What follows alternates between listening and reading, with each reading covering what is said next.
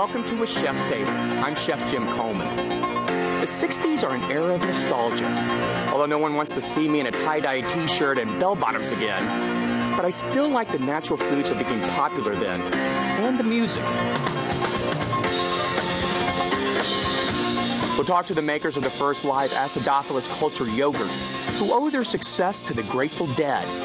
Then a conversation with one of the dead road chefs. And if you've ever been lost in your own hometown, discover the Not for Tourists guidebook. Finally, a serious look at the issue of childhood hunger.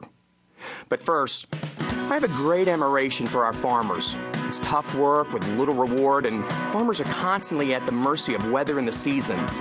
Eliot Coleman decided to extend his growing season at his four season farm in Maine through an innovative, sustainable, solar heated environment. Normally, our season, I suppose, would run from a frost in the middle of May to a frost in uh, oh late September.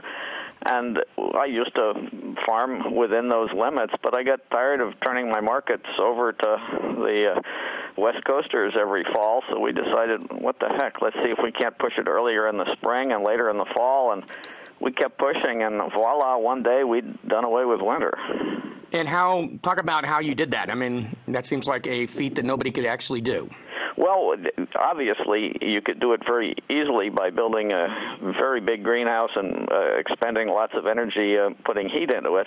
But that obviously wasn't in the cards. So uh, our greenhouses are reasonably large. They're 30 by uh, 30 feet by 100 feet, but they have a couple of unique features. First off, they move. We've built our greenhouses so they're large sleds and we have uh, two sites for them. So there's site A where they sit one year, and site B where they sit the next year. And let's say they're sitting on site A right now, uh, and uh, all summer long they've been growing tomatoes or peppers or eggplants or something that will thrive in the heat. Meanwhile, we have prepared and planted up Site B starting about the 1st of August to crops that we want to be harvesting in the winter. And then uh, come, oh, the middle of October, we would move the greenhouse from Site A to Site B where it would spend the winter. Now, do you ever have days in a row where you have no sunlight? Does that affect it if you're having three rainy, cloudy days? Uh, no, it, it doesn't. It, is a what we call a sun-run system. The daily influx of, of sun uh, keeps putting a little more heat back into the soil that's uh, used at night to uh, by the system uh, automatically to keep things warm.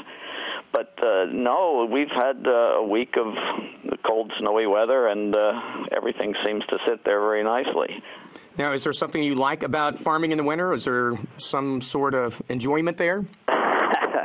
well, there are days when my when my fingers are awful cold, Jim. But uh, uh, it gets quite nice in the greenhouse on on sunny days. It gets well into the 50s. In fact, some days it even get up to 70, and the vents will open, uh, which is pretty nice working conditions in January, February, in Maine. Uh, were there any big surprises as far as playing around with this idea? Well, the best thing was the the taste and quality of the produce. You see, a lot of the the salad greens. The reason everybody says, "Oh yeah, it's so hard to grow spinach in the summer and grow uh, lettuce in the summer," is because they're cool weather crops. And with cool weather crops, these conditions seem to be ideal for what gives them the best quality and flavor. I mean, the, these things are unbelievably tasty.